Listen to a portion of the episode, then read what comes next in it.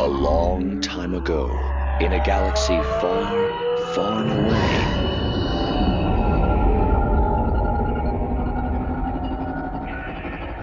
You're listening to Star Wars Beyond the Films, the official expanded universe podcast of StarWarsReport.com. There is a great disturbance in the Force.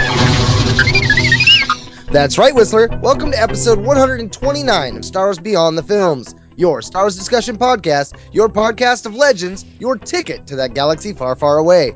Our episodes broadcast on the Star Wars Report website's Second Airborne Division at www.starwarsreport.com. Episodes can also be found on iTunes, Zune, as well as Stitcher, and right on our own Facebook and Twitter pages at SW Beyond Films.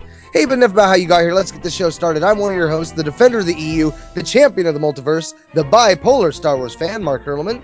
And with me, like the Vos to my Grark, the EU guru himself, the Count of Two Continuities, Mr. Nathan P. Butler. Hey everybody, the boss to your Gark. That sounds very much like either you're speaking in Klingon or somebody's just contracted a very painful disease. It does kind of sound like you're ordering some Klingon food, doesn't it? Ooh, man. Man, you got a bad case of Gark there, and is that Vos coming out of it? Uh. Ugh. There's a little ring of Vos on your Gark. yeah, you should probably get that checked before it falls off. Um, how you doing, Mark? It's uh, it's summertime. How's it treating you? Dude, it is good. We just got back from Central Oregon doing a bunch of caves and camping and stuff. Me and my son uh, had quite an adventure. Got stuck out in the Deschutes while a wildfire started. We were in a cave. Come out. It was like, hey, it looks kind of dusty on the horizon. You know, get in the car, start driving down this long 50 mile dirt road that we went out to find this way out there cave. And I'm like, um, this is just like when we went to resident camp because we got caught in a forest fire up there too. So we're driving around, and all of a sudden the smoke just starts getting thicker and thicker. And I'm, I'm like, where is it? You know, so I send a text to my wife. I'm like, hey, you know if there's a fire anywhere around here? She's like, oh, you're okay. It's it's a little southeast of Bend. And I'm like, I'm like southeast of Bend. She's like, yeah, in the Deschutes Forest. I'm like, uh, we're in the Deschutes Forest. We are southeast of Bend. You know, so like literally we had the the fire, the smoke and stuff. You couldn't see it through the trees because you couldn't tell how far it was. But at first it was in front of us, then it was off to our right, then it was off to our left. Before finally we got out of there and it was behind us. But man, my son, you know, he's all tearing up like, "Oh, Dad, I love you," you know, because I'm like, I'm like, hey, we're gonna be able to tell everyone we're having an adventure, and that that that crushed him, man. He thought like, you know, hey, we could tell everyone we had adventure. It was a good life, man. I'm like, no, dude, I didn't mean it like that. Like, like, because we went into one cave and we were literally in this cave, just the two of us out in the middle of nowhere. And I, I hear this like flip, flop, flop, flop, flop. And I bring the flashlight on my, my headlamp over and this looked like a bat fell from the ceiling into the into the water down below. We get over, it's a bird. This bird literally just drops out of the sky in the cave, hits the ground, and dies. And we're just like, what the heck is this? then we hear these voices of a dad and a girl, and we go outside because we're literally right there by the entrance. Nobody's there. I'm just like, this is weird. really weird trip, man. We had a blast though. Wow, that's insane. So either you're being haunted or it's karma, and sometime in the near future it will be Star Wars Beyond the Films with Nathan and somebody else like Regis and Kelly because they'll figure out that it was a Hurleman cigarette or something that started everything. Um, wow, but speaking of fire, I guess that's kind of bizarrely appropriate here because the story we're talking about this time actually begins with a main character in a room that's on fire. So, what's up for this episode?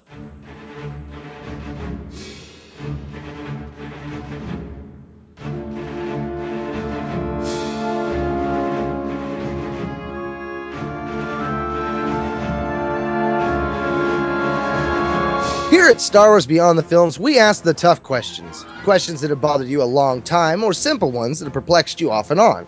You ponder about Star Wars, and so do we. This episode, we discuss Dark Horse Comics Twilight and what it means for a Jedi to lose his mind. Now, before we get too deep into spoiler territory, we'll give you a quick spoiler free rundown. Just be sure to jump off at Tarkin's arrogance.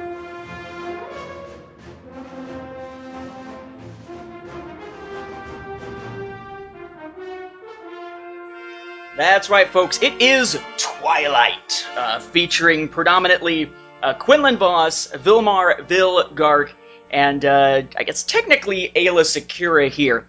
Uh, now, based on my memories of the films, that would basically mean that Quinlan Vos is a sparkly vampire with a thing for girls way, way younger than him.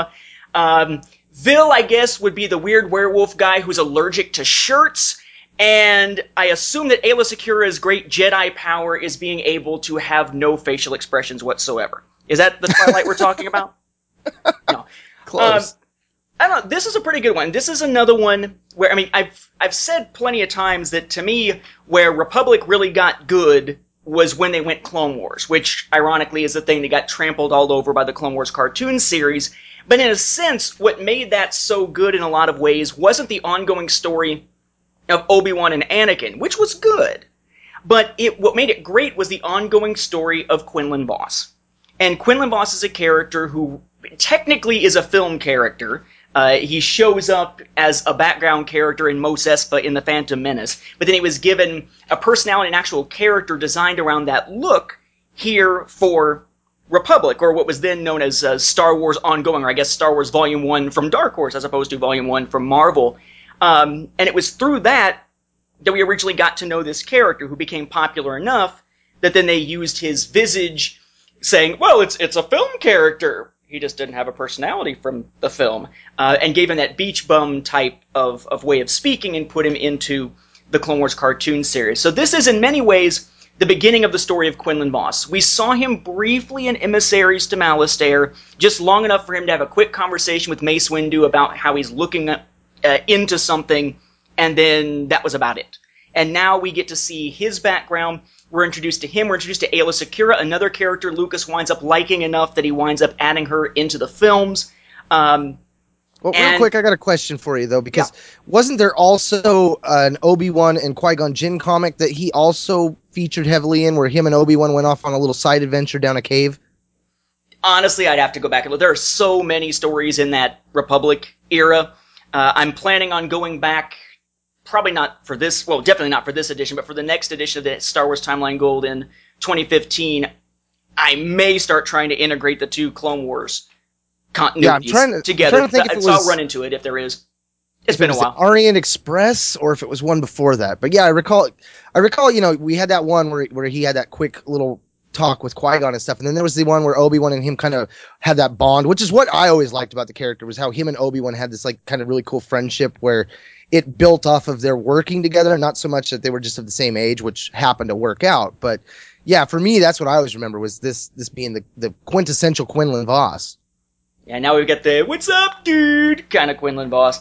Uh, Kenobi, what's up, bro? It, it's it's a good story. Uh, it's the beginning of a process for the characters that will go through this and darkness. Unfortunately, with Infinity's End in between, um, but it will eventually give us two of the strongest characters that we'll see in the Republic Clone Wars era, which are Quinlan and Aayla. Um, Vil, Vil is one of these characters you either love or hate. Um, I really like the Mhm, character, but I think the way that he is written in this particular story arc, we talk about it in more detail as we get into spoiler territory. The way he's written here, given the fact that this was published in 2000, it had only been a year since The Phantom Menace was uh, originally released in theaters. Comics are written a bit ahead of time, of course, so you take that, plus the fact that Phantom Menace was in theaters for months. Um, this was being written right around the, the tail end of the Phantom Menace in theaters and that whole craze. I guess I can sort of forgive some of the ways that he is characterized, but Vil's speech and some of the slang terms that he uses, you can tell that he's sort of like, what if we made Jar Jar Binks a rough and tumble badass instead of an idiot? Is pretty much what they try to do with Vil in this story. So it also introduces him, um, although he will be an oddity as kind of a cross between comic relief and a serious character, depending on which story arc he appears in. So lots of nice ground floor laid here with Twilight. Yeah, I liked Garg's character a lot, uh, and and the, the for me it was like this is what they should have done with Qui with Jar Jar. You know, that's how I felt. I was like this this is what Jar Jar should have been. You know, like I like the seedier side of things and the way he talks. Like you're really dead unless Jedi get off moon. Jedi not leave until he talk you. Nothing personal. I don't know, like I, I don't know, like the way it's wrote, like I totally hear the accent just flowing across, and I love I love the way the Devaronians are portrayed in this. Like there's one scene where where he's got his cousin, and he's like, "Don't you know two Targaryens are bad?" You know, like I just I don't know. There was something about that character that I really enjoyed. The thing I like the most about this comic, though, is is the aspect of the memory wipe. I mean, what it fundamentally does for the character, and even uh, Aayla Secura's character. I mean, it, it definitely changes the focus of where they're training and where they're at as Jedi. Uh, another side of things before we get too deep into stuff uh, that I kind of wanted to ask you, Nathan, is now that we've got two continuities and you know most of everything we know is from Legends, is the D canon, the saga, the regular canon version now of Aayla and Voss. Could we even say that they're even Master and Padawan still, not just two Jedi Knight? I mean, is there anything in the films or the Clone Wars comic that even say these two are attached?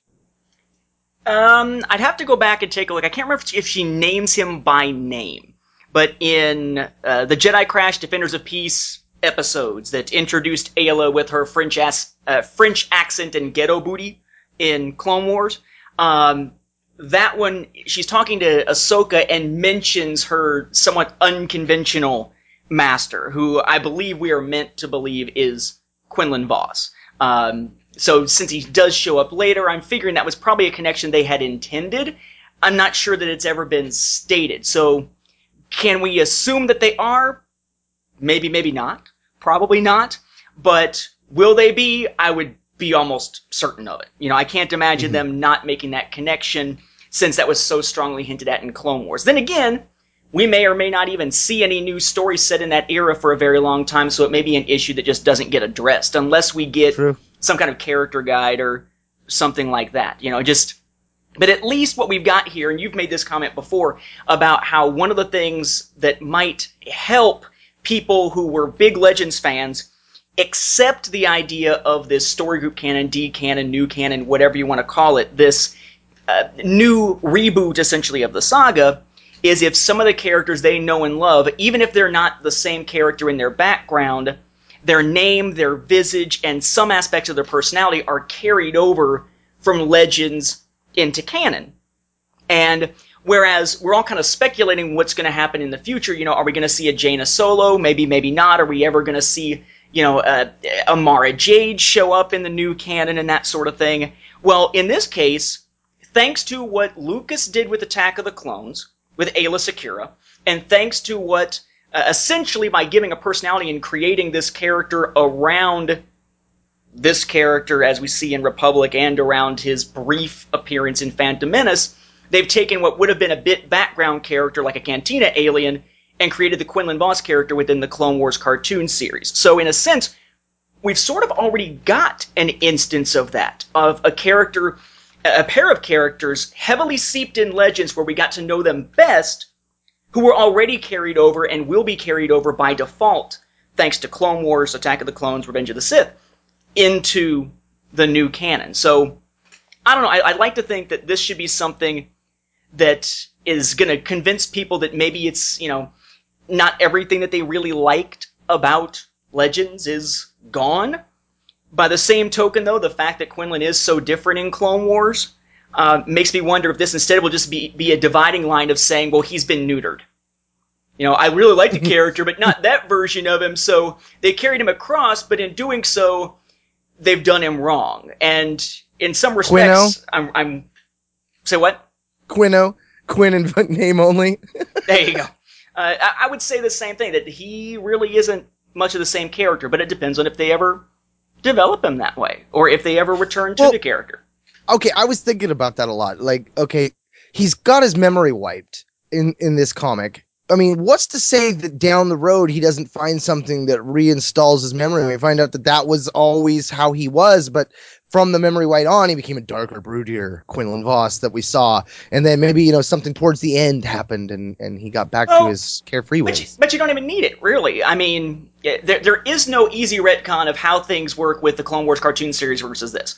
And he's still that darker character when he rides into the sunset um, with his girlfriend by the end of Republic, or well, yeah, by the end of Republic and by the end of the Clone Wars and the original comic stuff. So in Legends continuity, it- he's still dark at some point, presumably after he would have shown up as the beach bum. Um, it, it, like when he's on Saleucami, for instance, in Siege of Saleucami, he's going to be the darker character, not the beach bum. So he goes from dark to beach bum to, you know, darker. Maybe at some point he just had a whole lot of spice or something, uh, or had some death sticks and didn't go home and rethink his life. And at the same time, you look at the new canon, story group canon, whatever. Um, these stories don't exist. So the only incarnation we've got of Quinlan is the way he shows up in Clone Wars. So there was no memory wipe. There is no need to retcon away a memory wipe. It's it's one of these odd situations we're going to find ourselves in. I imagine a lot over the next couple of years of looking at stories and having to put them, as we did with the Clone Wars cartoon series when we looked at season six, into the context of two completely different timelines until we get to stuff like Rebels that only exists in the one. Yeah. Well, you know, one thing I loved about this, though, it, it was the introduction for me of Quinlan Vos. This was the first Quinlan Vos comic I ever read. Uh, I remember getting the trade paperback and just, you know, going over it. It, it was a really fun adventure. I love the way it ended. Uh, I love the direction it set events, the way it put the characters in motion for things that we got later into the Clone Wars of this same series. Uh, the art, uh, you know, it's it's Jan Duursema. I love her stuff always always good stuff when I when I get her. And this is one of hers like her signature characters for me. Like when I see it, that's like the art style that kind of comes up, the iconicness of these characters and stuff. Like there's a scene where uh where Quinlan's like jumping down at Mace Windu and there's all these like hawk bats and stuff kind of swooping in, kind of has a Batman feeling to it. I, I just really love some of these scenes. And there's a lot of really good ones with Quinlan Vos's face that you see uh like back in the old days with the old uh, official sites forums and stuff. A lot of people used all these Quinlan Vos shots from this comic for their avatar pictures and stuff. You know, a lot of really good shots and stuff like that. But again, uh, one of the things that I found most intriguing was, you know, not just the background of what was going on in Ryloth, but what was going on with the spider minds of Kessel and the spiders from there, and the uh, glitter stem and, and the spice and all that stuff, and how they made the glitter rill, uh, and and how it was a different type of drug. I mean, it was kind of like, uh, I don't know, almost like like having, oh, what would be a good way to put it? I don't, I don't, I don't know enough about hardcore drugs. I was gonna say it's kind of like having like something like pot and then turning it into meth because like the way that they changed the drug on Ryloth became so detrimental not just to your health but to your brain. It was like, why would you make something that does that to a person? Like literally, like they're feeding them the stuff. Like, oh, we're keeping them stupid by giving them this stuff, and like. I don't know, like there was that side of it that was like, whoa, that's like a danger. You want to shut that down, you know? And, and, and then there was the whole aspect of who the patron was. And when they get to the payoff of the patron, I was really excited, especially about the patron's point of view on things. So I, I don't know. For me, it was a really fun ride. I really enjoyed it, and it made me want to know so much more about the character. And then what we get in the later parts of the series really delivered on what we got set up here.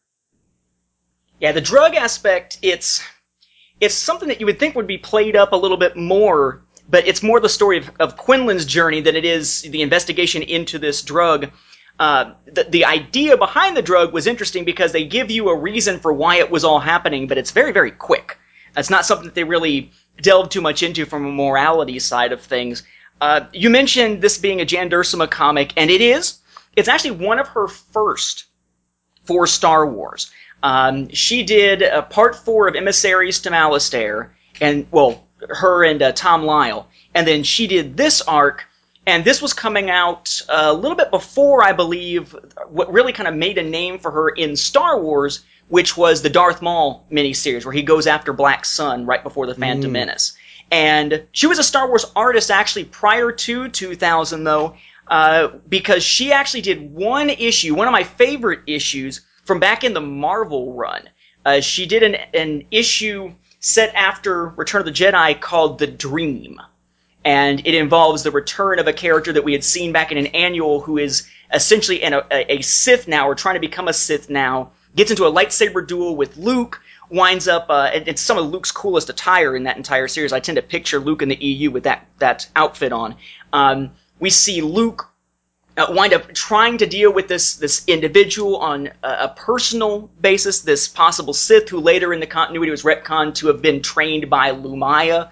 Um, and in that issue, we wind up with a force, kind of a force ghosting or a, uh, it's it's hard to describe. It's like existing in an afterlife of the force that that Luke keeps sort of entering into when he dreams, and in that realm of the Force or whatever you want to call it, we wind up seeing uh, Obi Wan, a vision of Vader that's meant to be the other guy, the other Sith, and even Yoda in the Force greeting the spirits of two now dead individuals. I mean, it's a really cool story, great visuals, but you can tell as you're checking this out that her style has evolved over the last decade plus.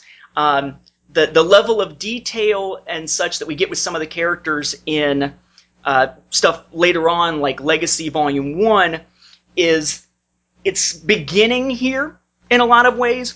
But I think when you can when you look at some of the broader shots that are done here, especially when Quinlan finally figures out that he's a Jedi, those further back shots or the bigger images um, aren't quite as detailed as what she's put forth, say in uh, in Legacy. So this is in a lot of ways near the ground floor for her, not just for Quinlan and Aayla, but for her as a Star Wars artist.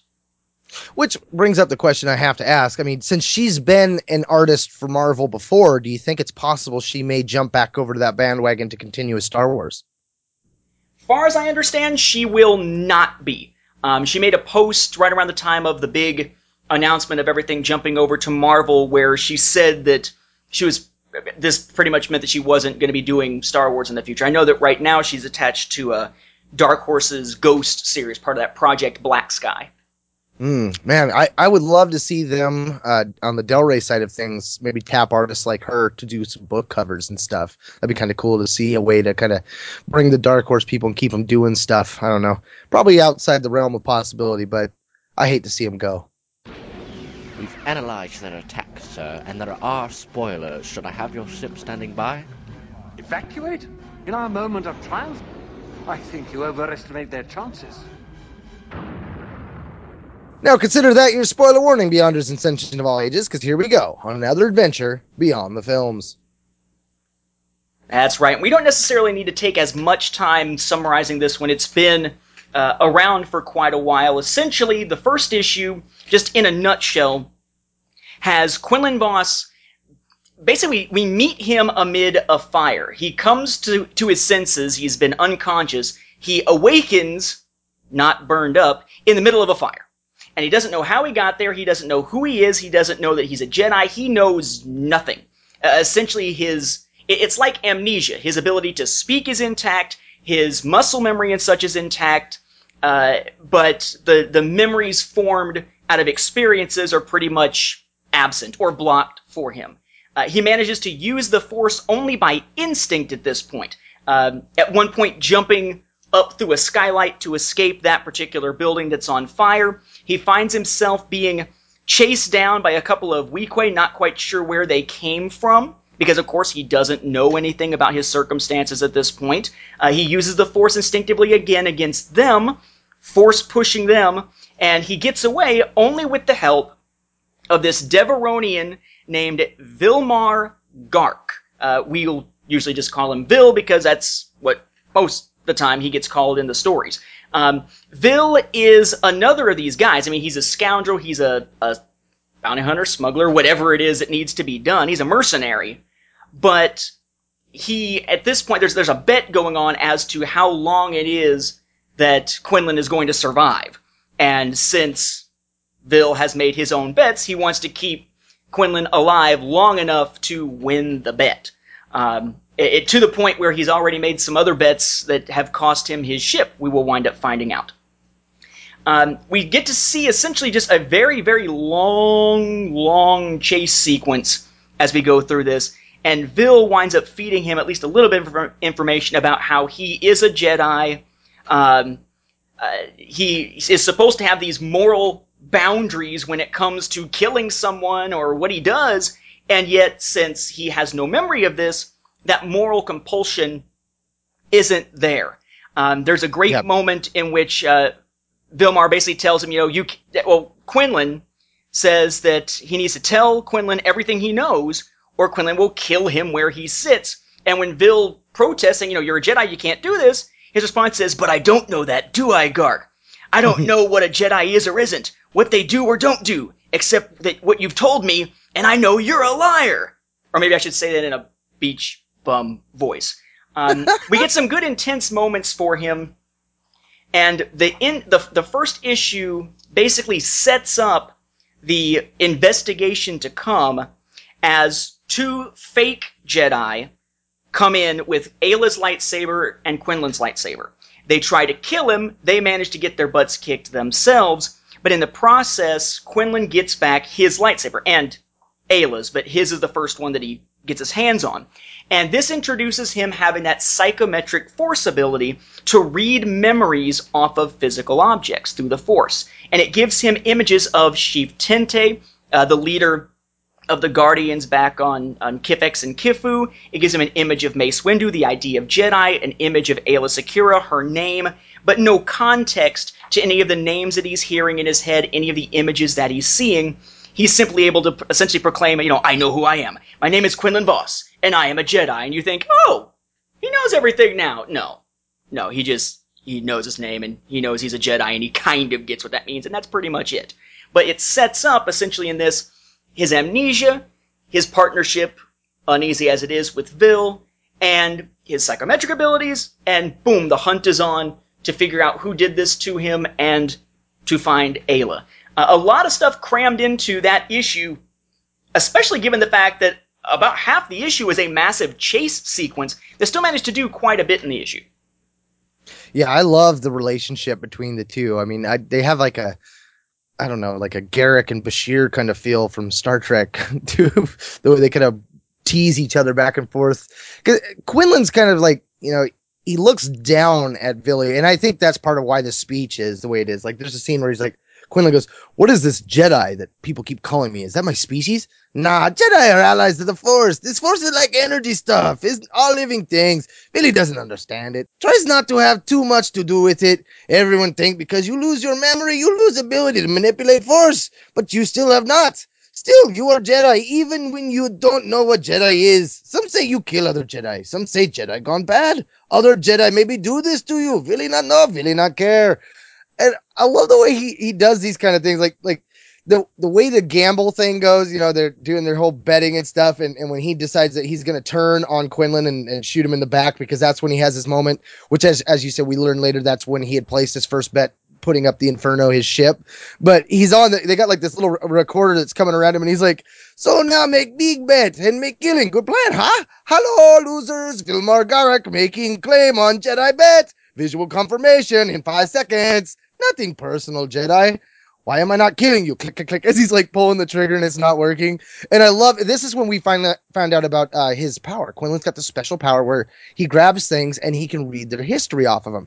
Well, he grabbed the blaster and he's like, it didn't fire because I reversed the power cell before giving it back to you. The same power cell I just now changed back. But how did you know? Blaster told me. While I was focused, images came off of it. I knew you had made a bet as well. And now you will tell me some things, Gark. I, I just I like the way that he starts using his abilities and starts gaining them back. There's a lot of internal thinking on his part, like, oh, if I could just make it to that, you know, and if that lightsaber would just come to me, you know, and that kind of stuff. And then it happens, and he's like, oh wow.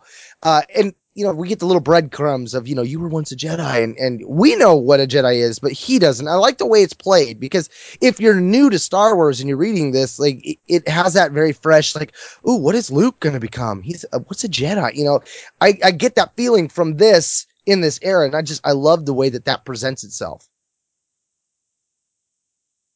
Yeah, it is very much a show don't tell type of story, which is pretty cool. It's it is still kind of weird seeing thought balloons to go with Star Wars characters because for such a long time thought balloons have have been done instead as those little uh, narration boxes up in the corner and whatnot.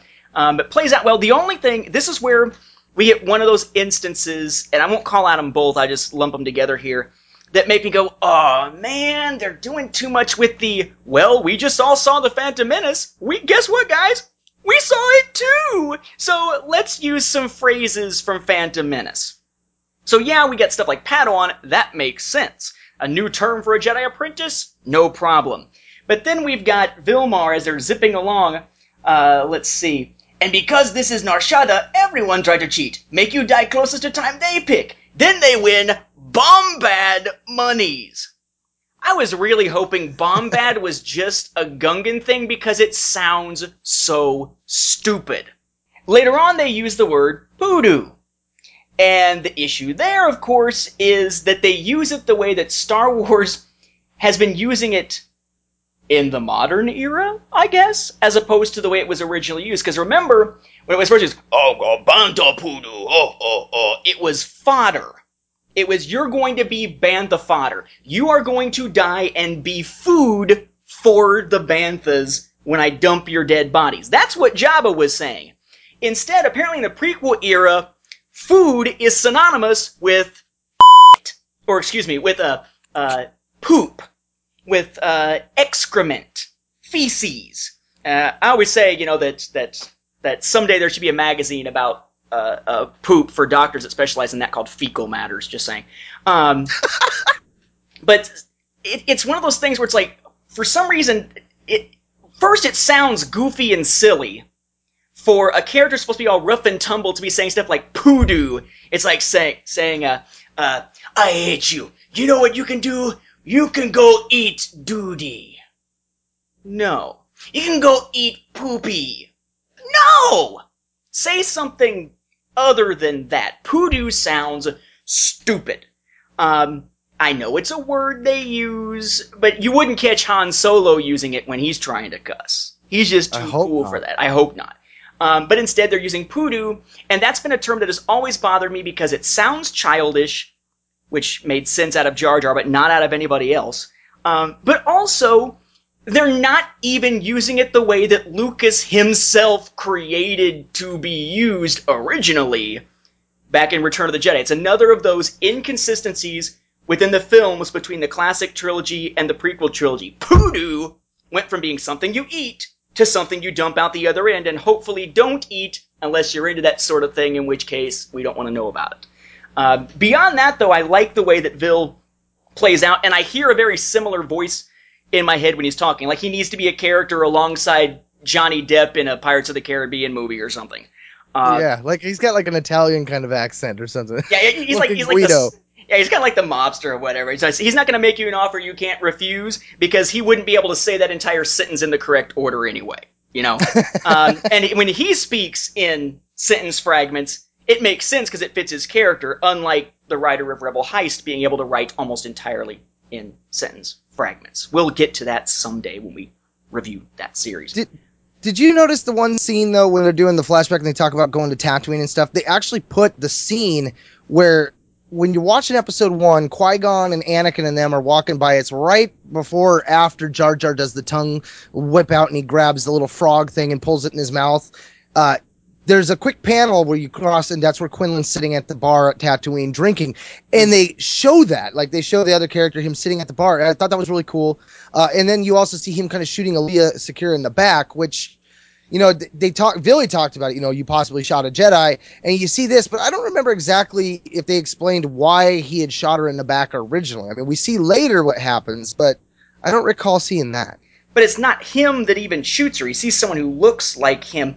Uh, I'm not seeing in the first issue that part of the vision, so it must be in a later issue. So let's let's move on to issue two. And for those who are following this, these aren't known as Twilight issue one, two, three, four. This is back when, after they had done it that way for a while, they decided no, it makes more sense to have an ongoing number and then we'll put the part number for this particular story underneath it before they eventually got to the point where the series were high up in number and said, "Oh, high numbers, that's a barrier to new readers coming in. They'll see it and not buy it, so let's go back and renumber them by storyline again," which led to stuff like Dark Times being able to claim to be Republic issues 90 plus or whatever. Um, so in this case, if you're looking for these individually, it's Star Wars ongoing issues 19 through 22. It's also out there, of course, as a trade paperback, just as Twilight, and I believe it's also in an omnibus as well. It's another one of these ones that's been around long enough. It's been Yeah. collected several times. So we move on to issue 20, aka Twilight Part 2 of 4, which is like Eclipse or New Moon or some crap like that. Um, at least in this story, we don't have any werewolves apparently getting the hots for babies or something. Uh, yeah, yeah, I tried to get into Twilight, it didn't work. Uh, all right, so we start out then with issue number two, where we've got another of these uh, psychometric visions. This, I believe, is actually what you were talking about, where we got we see Aayla Secura. Um, we see something collapsing down towards them. Uh, we eventually will find that it's one of those Kessel style spice spiders. Um, we see him sitting uh, on Tatooine in conversation. We see an image of Bib Fortuna, another of Sheyf Tinte, someone who looks like Quinlan, but we will find out isn't, shooting Aayla in the back. And he comes out of this vision, and I guess what he was using to stimulate this vision was to have both lightsabers turned on and touch them together. I mean, him touching them is what gives him the vision, but he's got them crossed in front of him uh, with the energy sizzling out uh, when Vil finally brings him out of his thought process, which was a cool vision, but uh, or a cool image. Doesn't really seem like there was much of a need for it, other than just hey, let's do something that looks cool. Well, and his Jedi right before he came out kind of threw me off. Like, wait, was there something bad that he saw there? Like, is he mad at Aayla? So he decides that he is going to investigate, and Bib Fortuna is an individual whose name he's got out of all of this. So he wants to track down Bib Fortuna, and Bill is basically saying, you know, ah, he's on Tatooine, he works for Jabba, what's going on? Turns out Bib Fortuna at this point has left Jabba's temporarily, not left his employ, but just gone home, uh, or gone to uh, Nar Shaddaa above Nal Hutta, and has decided to kind of get into a little side business for himself. So he's there. And they drop in on him. Quinlan again does some very un-Jedi style things, like using the Force to throw Bib Fortuna around several times, uh, before they wind up having to flee. But they do at least find out that there is something going on that he's a part of, and he is just a facilitator in it. There is someone else higher up, and they learn that that higher up person, whoever it is, is going to be on Coruscant. So now they got to get to Coruscant. They've got to get uh, into their investigations beyond Nar Shaddaa. Turns out that Vil's got a ship, the Inferno, with a cool little uh, personality, a, a general, an astronavigation and general assistance droid NT600, aka Anti, that uh, is essentially a personality for the ship. And unfortunately, he's lost the ship in one of his many bets. They go back to essentially steal it. We wind up seeing Quinlan use some of the same type of, of logic that Fives used on AZ back in the Order 66 arc of Clone Wars with the whole, you know, uh, using logic to get him to do what he wants him to do. Like, hey, you know, we should lift off and we should, you know, activate the weapons and bring the shields up. Sorry, can't do it. You're not the owner anymore. Yeah, but see, wouldn't that be protecting the new owner's investment, etc., etc.? um, and they managed to uh, escape from the planet, and oddly enough, rather than going straight to Coruscant, because it would seem that that would be the next place they're pointing, but who knows where the next, you know, clue would have to be found on Coruscant. It's not like they've got any leads to narrow it down at this point. While they're in space, they're able to get Anti, the computer, to bring up some background on Quinlan, essentially tell him about himself, which is a good introduction to Kiffex and Kiffu, the concept of the Guardians, the concept of Sheyf Tinte being above them. And instead of going straight to Coruscant, he goes to Kiffex to meet with Sheev Tente, Tinte Vos, who's like an elder within his family and also the leader of the Guardians.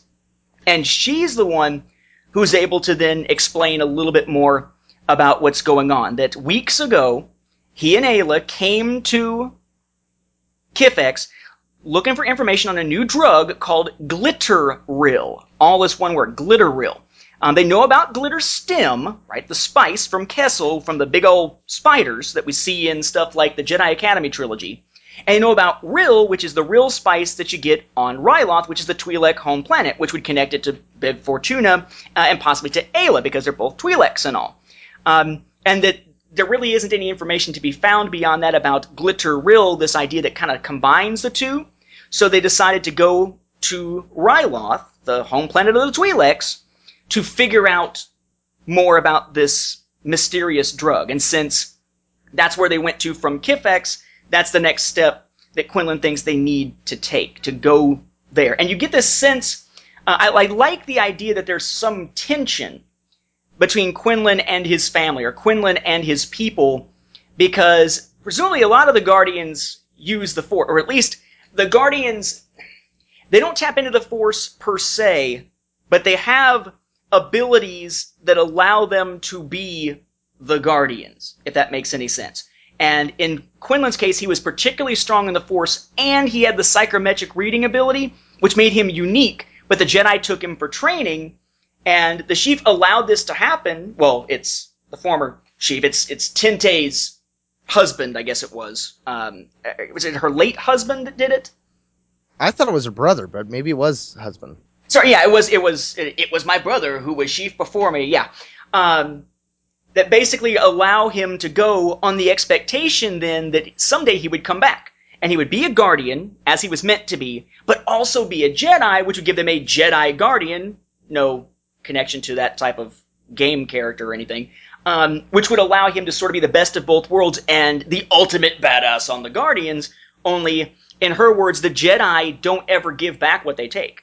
The Jedi take and take and take, but that's it. And when it comes to their children, they take, they become Jedi, they do not ever return home. And we end that issue with Vil apparently plotting, who at this point Quinlan really can't trust, uh, plotting against Quinlan with his cousin, another Devaronian, to try to nail Quinlan because a new bounty has been put on his head by someone. Not Bib Fortuna, and they don't reveal in this issue who it was that put the bounty on him. So we get a new mystery, a new set of mysteries, another step in the investigation, and some cool background for Quinlan in this issue.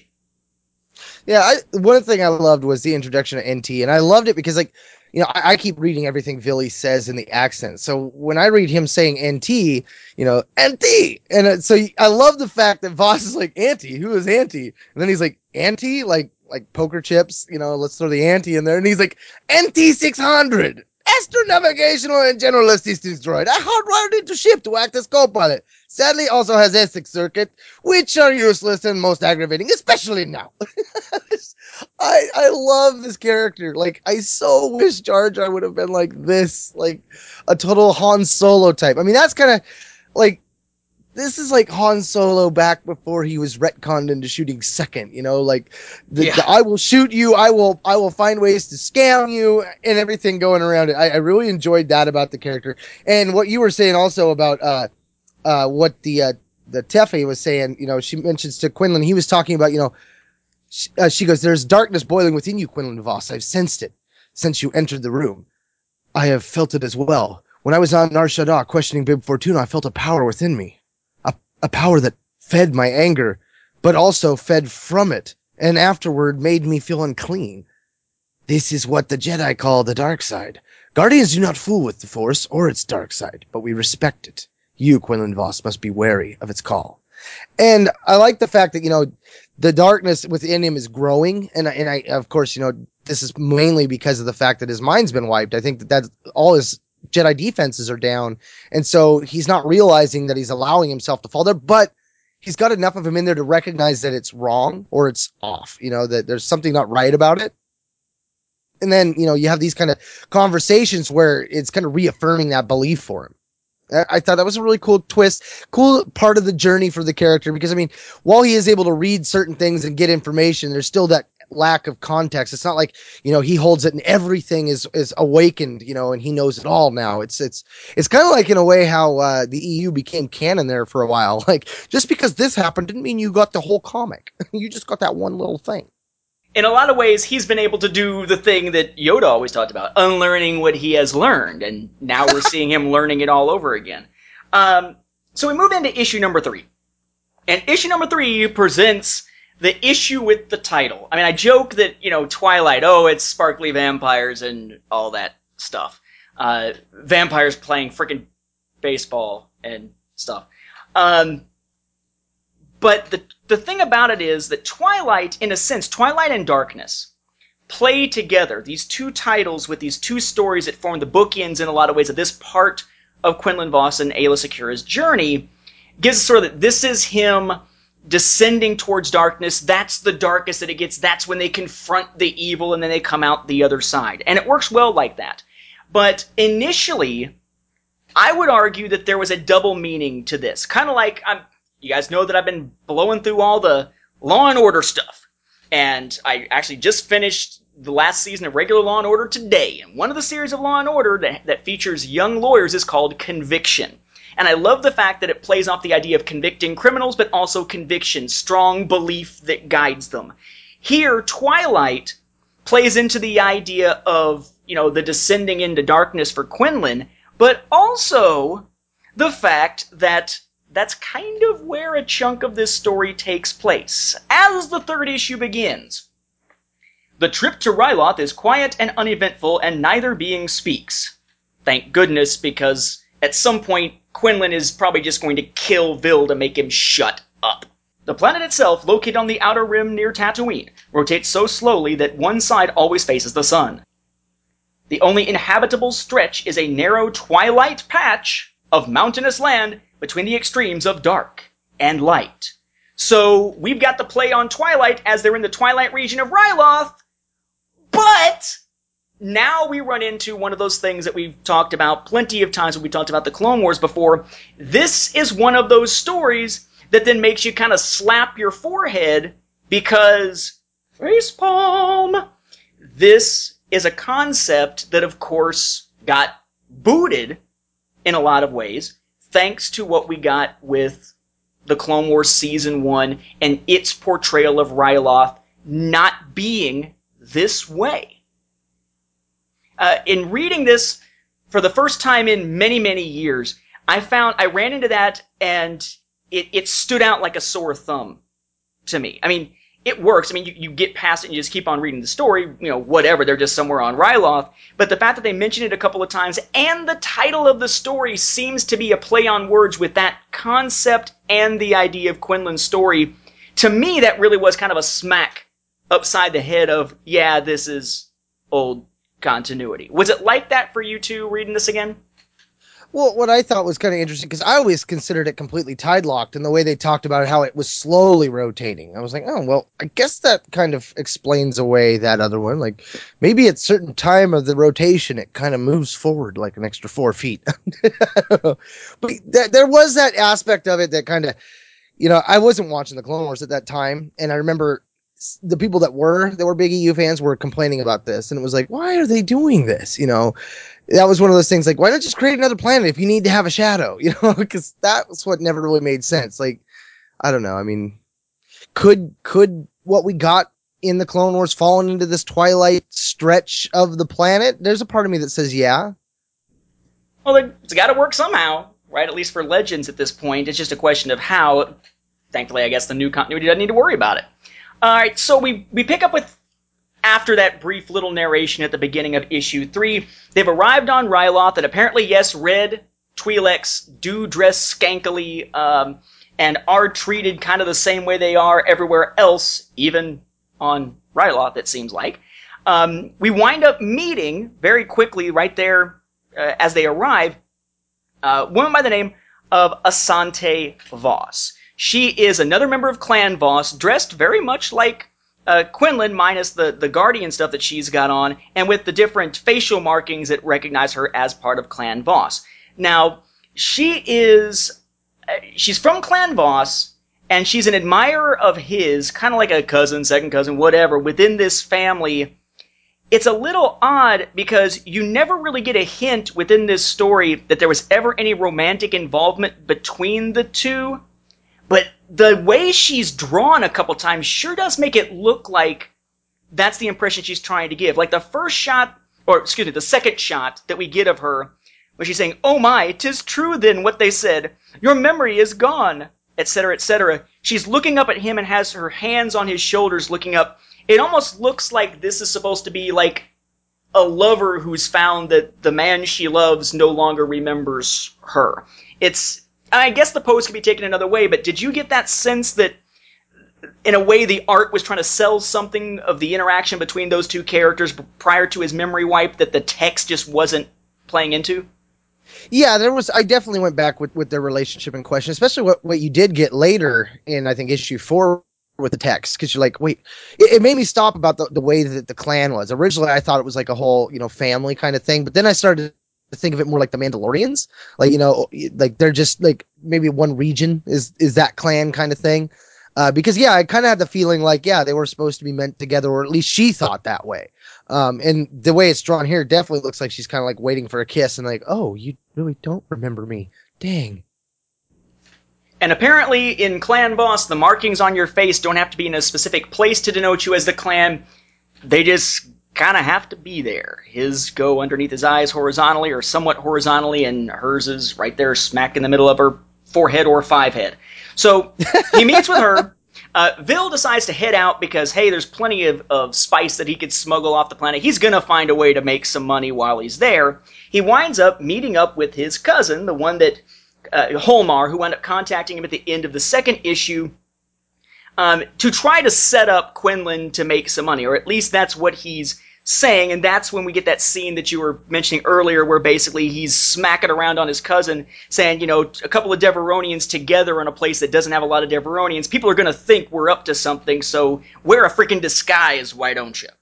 Um, Well, I love the way he does it too. I mean, he's like, the, the cousin's like, ah, cousin, we meet again face to face. Finally, yes? Ah, greetings, cousin Homar. And he cracks him across the face, knees him in the gut. While he's on the ground, he's like, kick, thud, thud, thud. And while he's thudding, he's like, nice to see you again.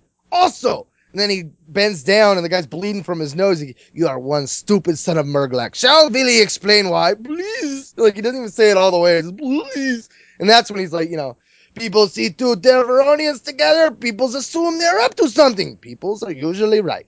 Jedi not stupid. You want my help to kill Jedi and collect bounty? You must not get Villie killed first. Is understandable? Yes?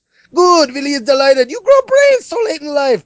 Homar, put on disguise and meet Villie in the Seiko Cantina. Nice place. Unobtrusive. We talk more there. Okay? It's okay. It cracks him one more time in the face. Gentle reminder, do not forget disguise. I just, I don't know. Like I go back and forth. Like sometimes he seems Italian, sometimes he seems Russian mob. But it, I just love the character so much and the way he talks. Like I don't know. I know. I know other people. He must have just drove people nuts because there are people that love Jar Jar, and Jar Jar is one of those characters that grind on me. But the way that this character is presented, I really loved it. I thought it was a very fun take on a character. Makes you wonder, as gruff as he is, if he was speaking with Misas and Yusas, would it have been more acceptable than the way that people initially reacted to Jar Jar's manner of speaking? Is it the words that are said or the voice in which it is said uh, that makes people have such a jarring, no pun intended, I guess, reaction to Jar Jar initially? Um, it's got to be the way it's said because I would have preferred Tarpals as Jar Jar, bec- and he said he said Yusa Yusa and bad do do Jar Jar.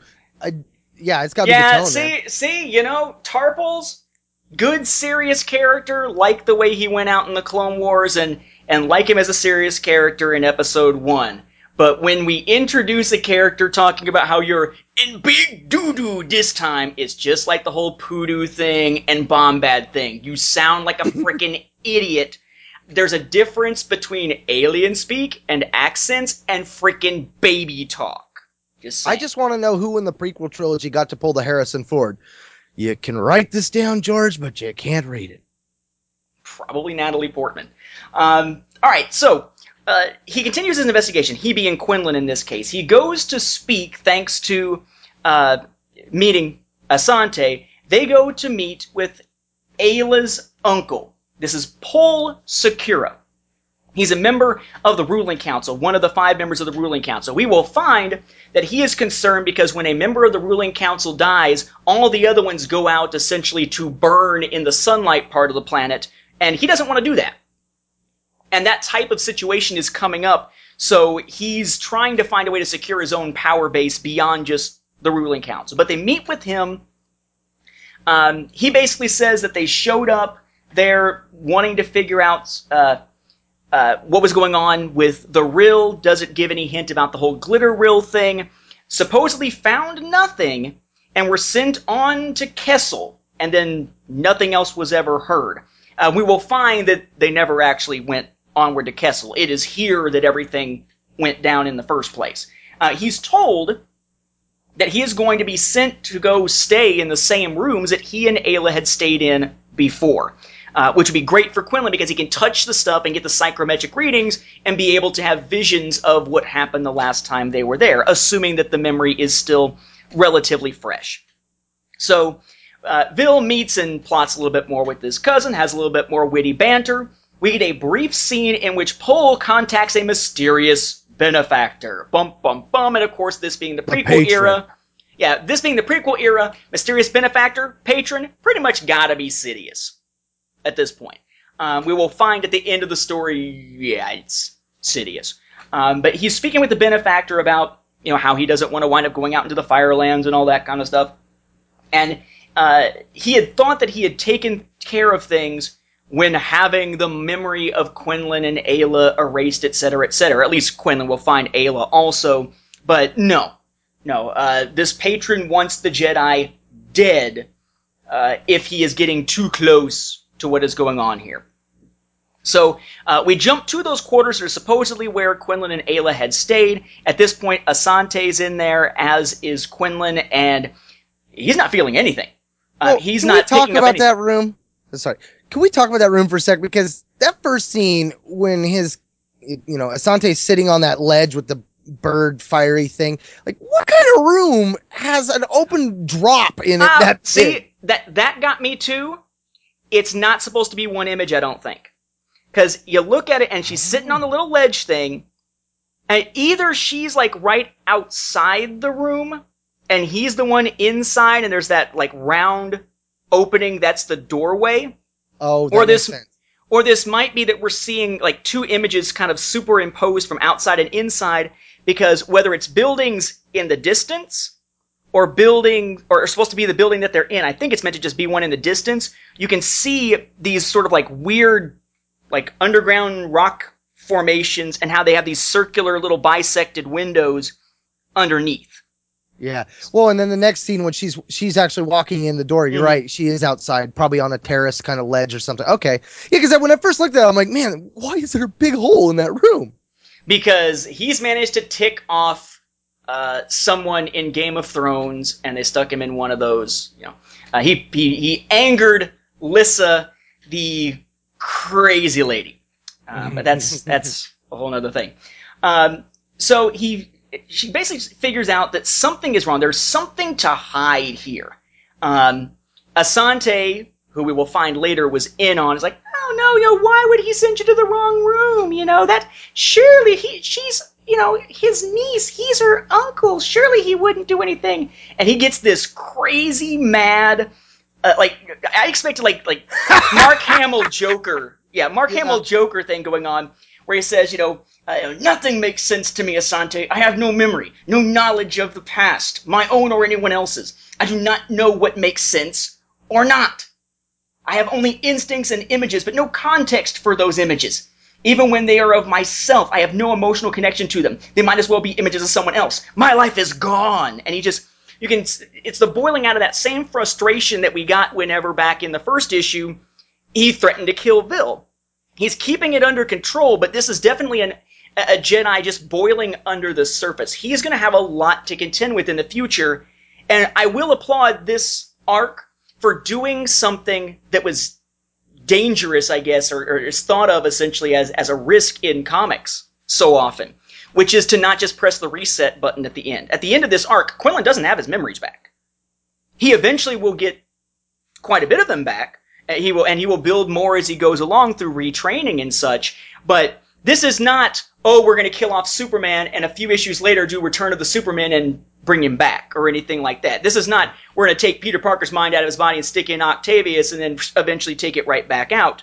Uh, at least not at the end of this broad storyline. In this particular arc, they leave him with this type of frustration. He's willing to go back to retrain with the Jedi, but it's not as though you just flick a switch and everything is better. Um, but Well, I love like the way you read it. It it it the drawing of him during that scene, the look of anger, the look of rage, the clenching of the teeth, the way his eyes are drawn, like I the way you read it is exactly how I kind of read it. Like that you could see the fury, the rage, the anger, the frustration all in the way that Jan has captured the character. I love that. And then you got the part where she you know she asked him, you know, how how if finding her how is that gonna, you know, fix your life with her, you know, is everything gonna be okay? And he's like, when I'm silent, when I'm quiet, I hear a voice within directing me. To find Aayla is to find my own spirit. I feel the rightness of it. I know this is a path I must walk, even if I am unsure where it will lead or what I will find. It is all I can do. And that is like that is his journey in a nutshell at this point. I mean, he's from the moment he first woke up in the fire, he's just trying to figure out what's going on. Right. I, I will say the the image right before the one you described, where he's basically in shadow and starts to laugh. That's probably the closest thing I've ever seen in a Star Wars comic to remind me vividly of Batman: The Killing Joke. Uh, it just it really brings that to mind. Um, so when they're discussing things, he gets contacted by Vil, which is basically to lure him supposedly into this trap that his cousin has set. Only it's not really a trap that his cousin has set because once the cousin is there and wants to take out Quinlan, Vil just takes him out too. Uh, you, know, you, you didn't like that cousin apparently very much. You know, oh yes, his side of family and mine never like each other much. But he finds out that there is a bounty on Quinlan's head. He found that out from his cousin. Knows it's not Fortuna who did it, not Bib Fortuna from back uh, in the previous issue. So now there's a new bet going on. He's going to get Quinlan off of Ryloth safely, except Quinlan has no intention of just running. Uh, he wants to know what's going on, uh, and he believes that the truth can be found in the spice mines. Because he has visions of the spice mines, he wants to go check it out. And that's where they finally reveal what this Glitteryll stuff is. Basically, what they've got is enormous spiders from Kessel, the ones that create Glitterstim, are eating the ryll, which is the spice found on Ryloth. And in doing so, it creates Glitteryll. Now, at this point, we still have this sense, hearing Glitteryll, Glitterstim, Ryll, it makes you think that this is going to be a drug that's used to get high. But we'll find later that that's not actually what it does. It has a much more uh, solid connection, I guess you could say, to what's happening with Quinlan. It is not just, oh, this happens to be the MacGuffin they were chasing. It is directly causationally related to what's going on with him and, and his memory loss and such. So that to fight their way out through the spiders, wind up pretty much killing the spiders along the way. Um, only Asante shows up and shoots Quinlan. And she's either a stormtrooper at heart, or she's just meaning to stun him because she shoots him apparently in the head and doesn't kill him. It just kind of like smacks him upside the back of his head uh, and leaves him disoriented in a sense. And she explains that basically she wants to get away from from Kiffu. She wants to get away from being a guardian, so she needed the money. So she was willing to work on this thing uh, with Pol Secura and his mysterious benefactor and all that stuff. Um, they tried. They tried to save Quinlan and Aayla. They showed up. They found out too much, and instead of killing them, they tried to just wipe their memories. But instead, now that they're back, he must die. And as is the case often with villains monologuing in monster movies, one of the big spiders from Kessel comes up behind her, and before she can pull the trigger and kill Quinlan, basically eats her. Like he grabs her, you don't see exactly how. Um, it's shown. It, it's one of those shots where it goes from you can see from basically the middle of her chest up to just past the top of her head, and the next shot where the bite or the stab takes place, you don't see it because it zooms in on just her face and the barrel of the blaster, but you hear the shwick uh, with no vowels in there, and she's bleeding from her mouth and nose, and then her body is just lifted away in the next panel, but it's all done in shadow. So I don't know if this is supposed to be that like it took one of its arms and stabbed through her, or if it bit her in the top it's, of the head. It's a bit. It bit through her chest is kind of how I got it. If you look at the claws around, there's one that's kind of coming out from the middle of her chest.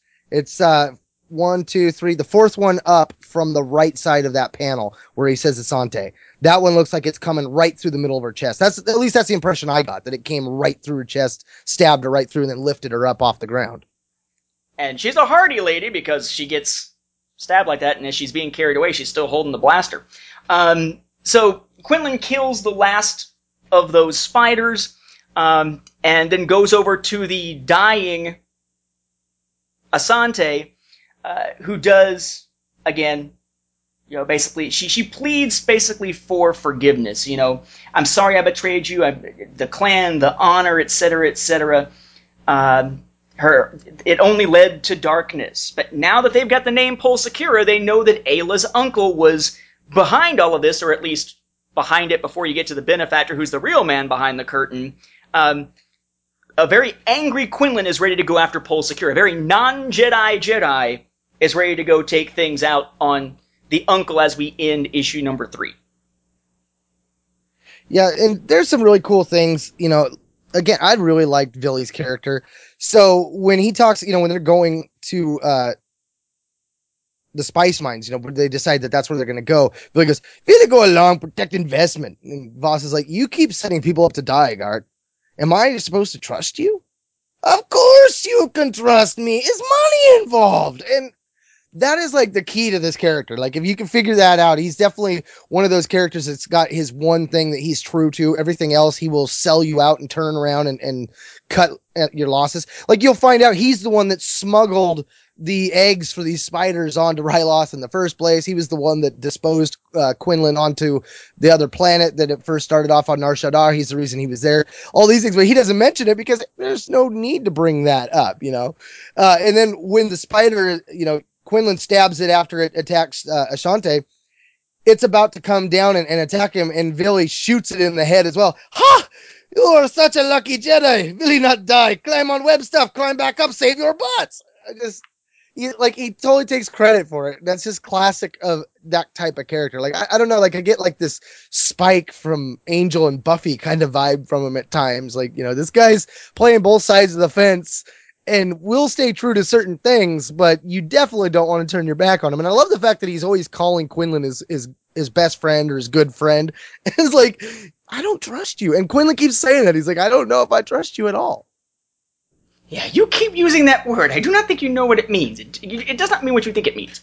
Um, so we move into issue number 22, also known as Twilight Part 4, and no time is wasted. Quinlan busts in, actually cuts his way in, him and Vil, um, to see Pol Secura and confronts him. Uh, Quinlan says, you know, you did this to me. You know, she, she that is Asante named you responsible for what happened to me and my apprentice. If Aayla is dead, and I think that's, it's an oh, it's another sentence fragment type of thing going here. You know, if Aayla is dead, and it's revealed that no, Aayla is not dead, but it's a creepy, creepy situation. Aayla has been mind wiped as well, and basically put into slave girl, lounge girl, whatever you want to call it, attire, and dropped in as a blue Twi'lek with Pol Secura's two red Twi'lek women that are kind of like in his whatever you want harem, whatever you want to Yeah. call it. Um, yes, exactly. And that's disturbing because it made me go back to the first page from before Quinlan cuts in.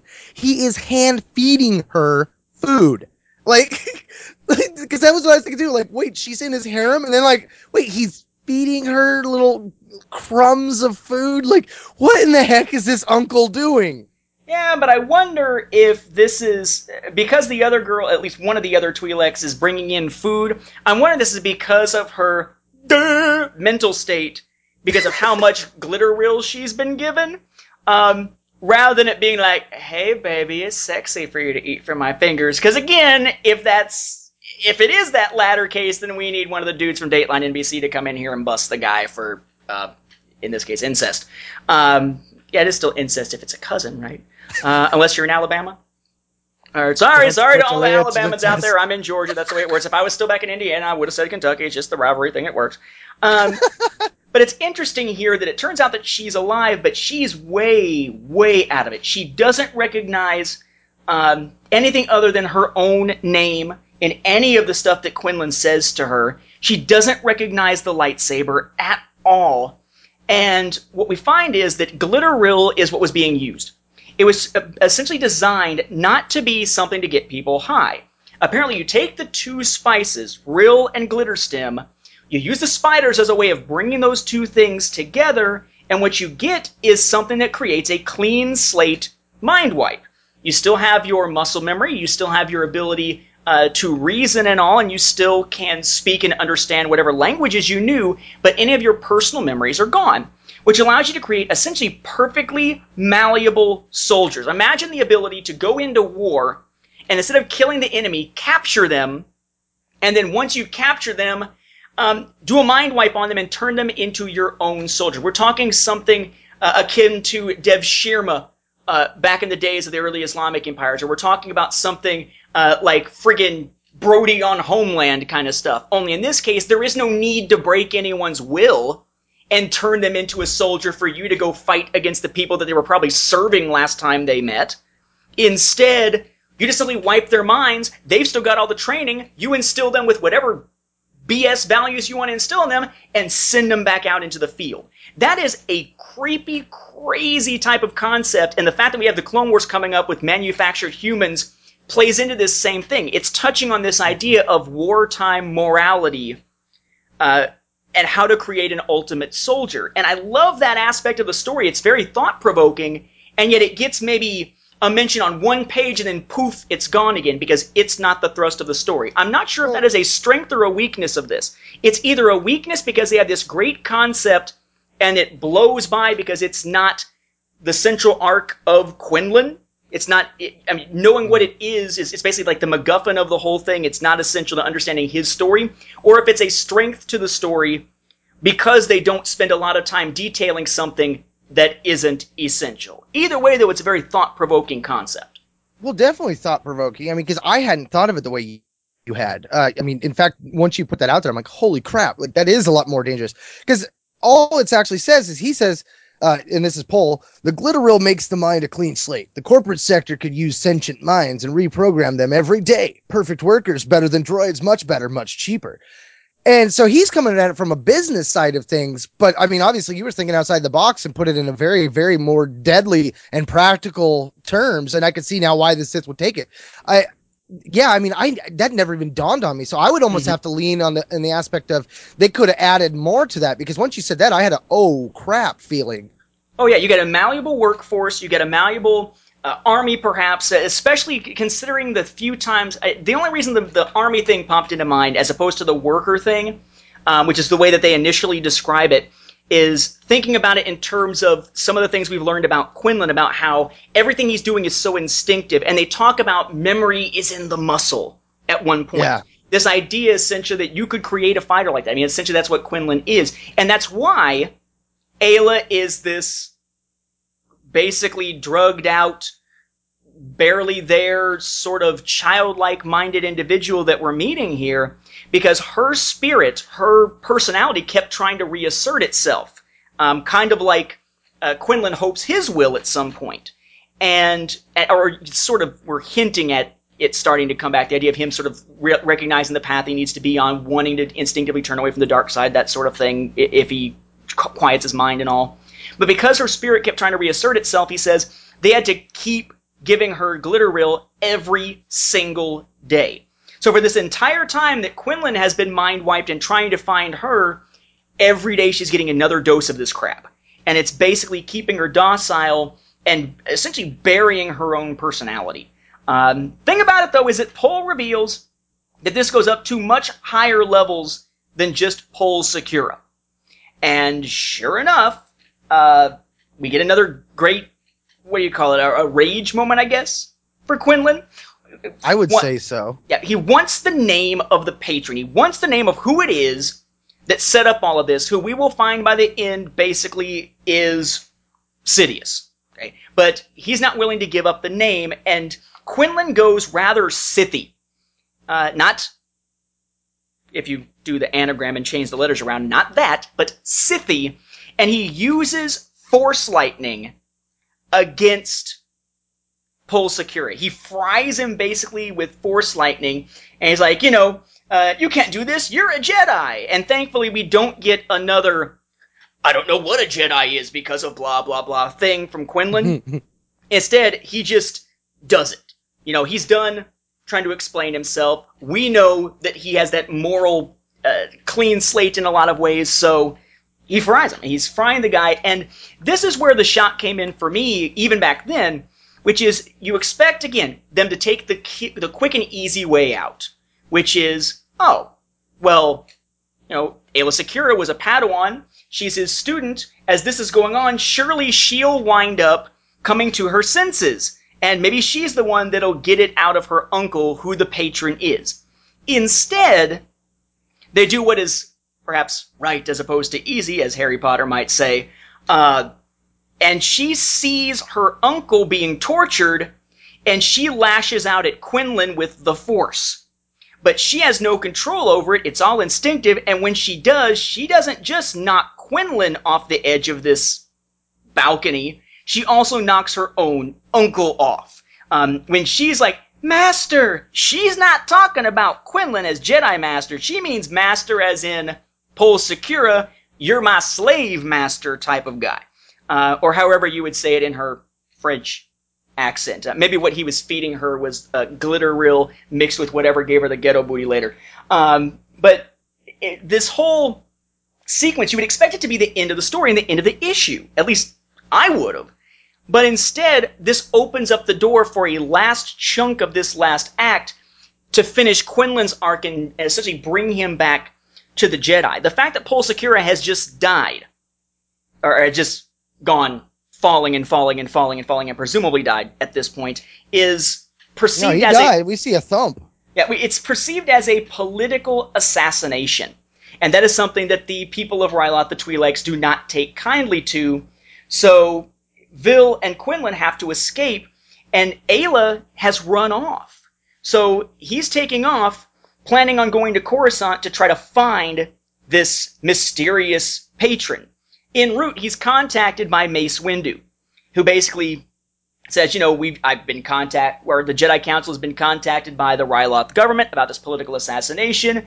Um, you need to come back to Coruscant for retraining. You need to come back to the Jedi Temple. And Quinlan pulls one of the classic action hero, not until I'm done kind of moments. You know, uh, he has what he's going to do. Um, he's not willing to go somewhere else in the galaxy with Bill and just make some money or have some fun but he's also not willing to go back to the Jedi Council. He has the Jack Bauer sense of, you know, uh, who is he working for? He needs to find whoever the patron was, which brings them to Coruscant, but doesn't really bring them any real answers. We wind up with Vil.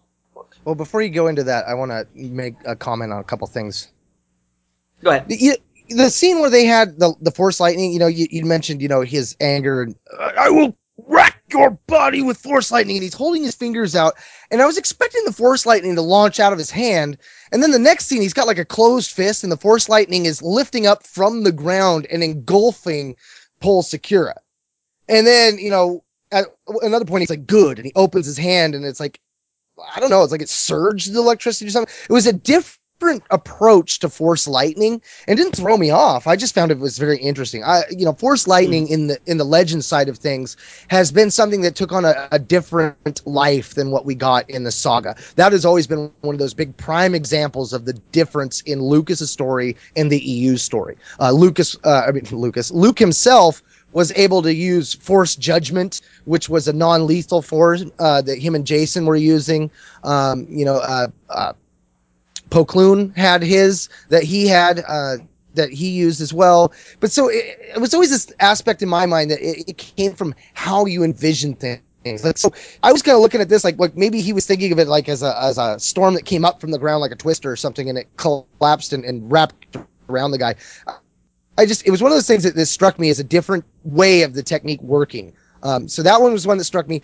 But the other one was, and you had mentioned the fact that of the way the political system worked, but the way it was dropped on us was with Villie. You know, Quinlan's running off. I have to find Leah, and Villie grabs him, really grabs him. He's got like a whole bunch of the, the robe. No, Jedi, you listen to Villie. Villie explain it slowly, so penetrate thick Jedi head. Wormheads take political assassins, take them out in Brightlands. Wormhead think you a political assassin now and stake you too. Maybe Villie too, and Villie not ready to for a big jump, okay? Take your hands off me. No, Jedi, you listen. No good looking for girly girl now.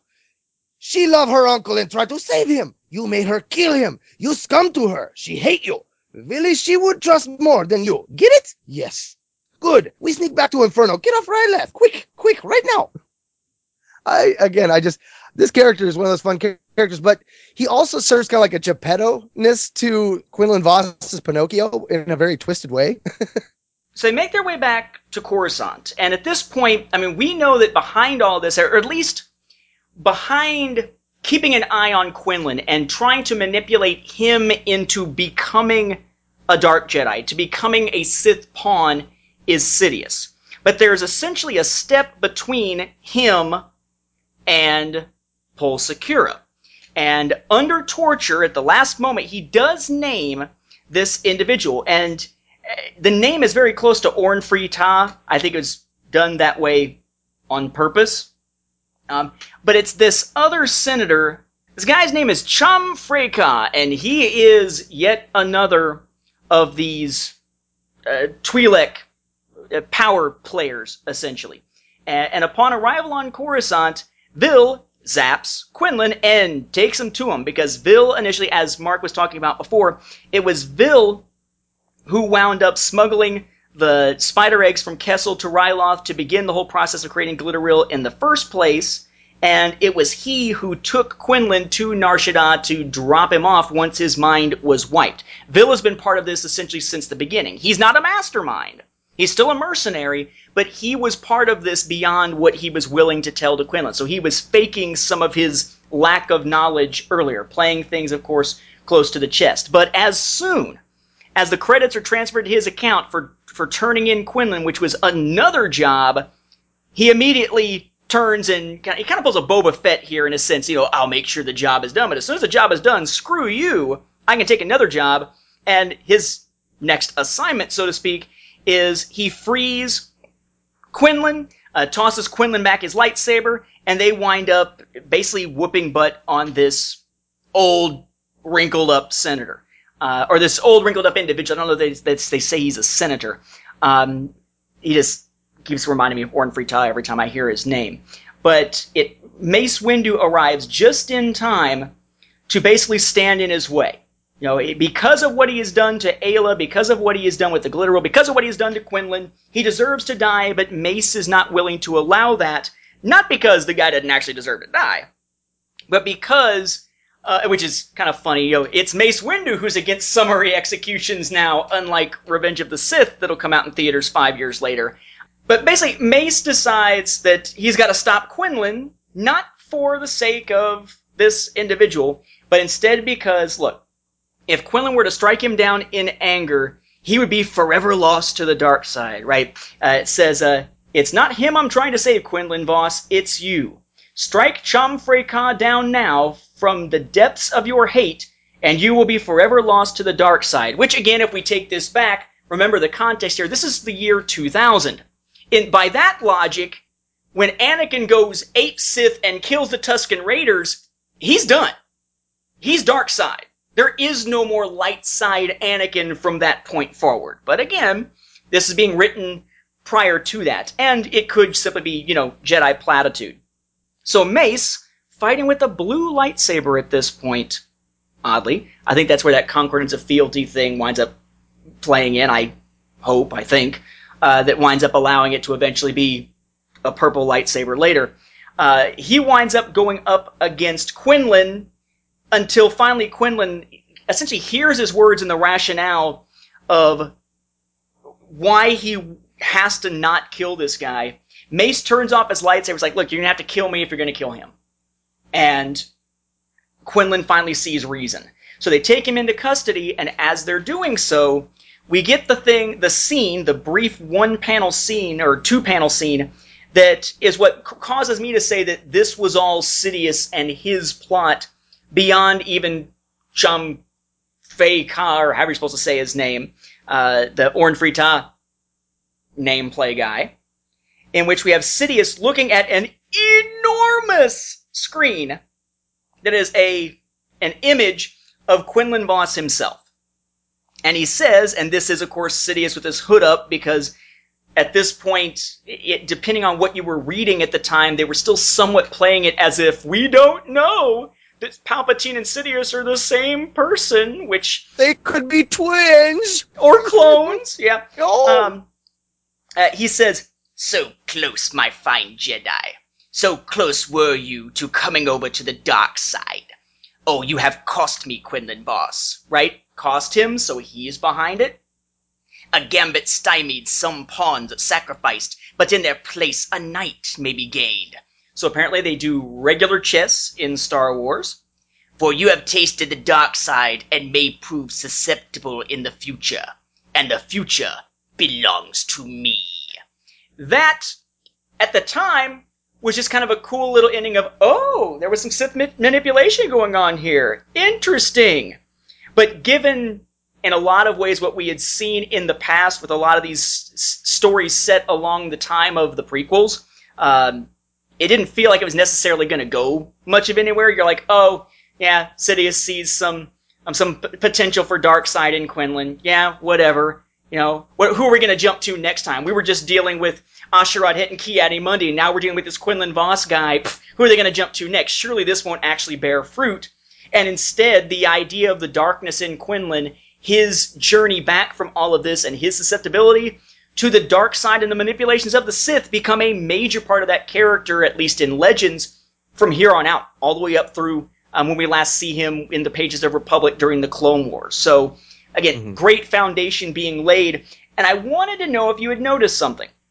Not only does he use Force Lightning, right? He puts his fingers out, does the Force Lightning, then he's like gripping, so it's kind of like a combination of Force Lightning and lifting him up. I, I imagine that less as a different way of using the Force Lightning, like you were saying, but as more of something like you getting the Force Unleashed. I'm grabbing you with the Force and I'm zapping you with Force Lightning. The only thing he didn't do was then Force push the guy to make him into a basically an electric bomb to explode onto his buddies. But as we get to the second page of the Force Lightning, there's Master, and then he's holding him up over the edge, and we see him with his hand out, and the light from the lightning is reflecting back on Quinlan, but his eyes look a little bit odd.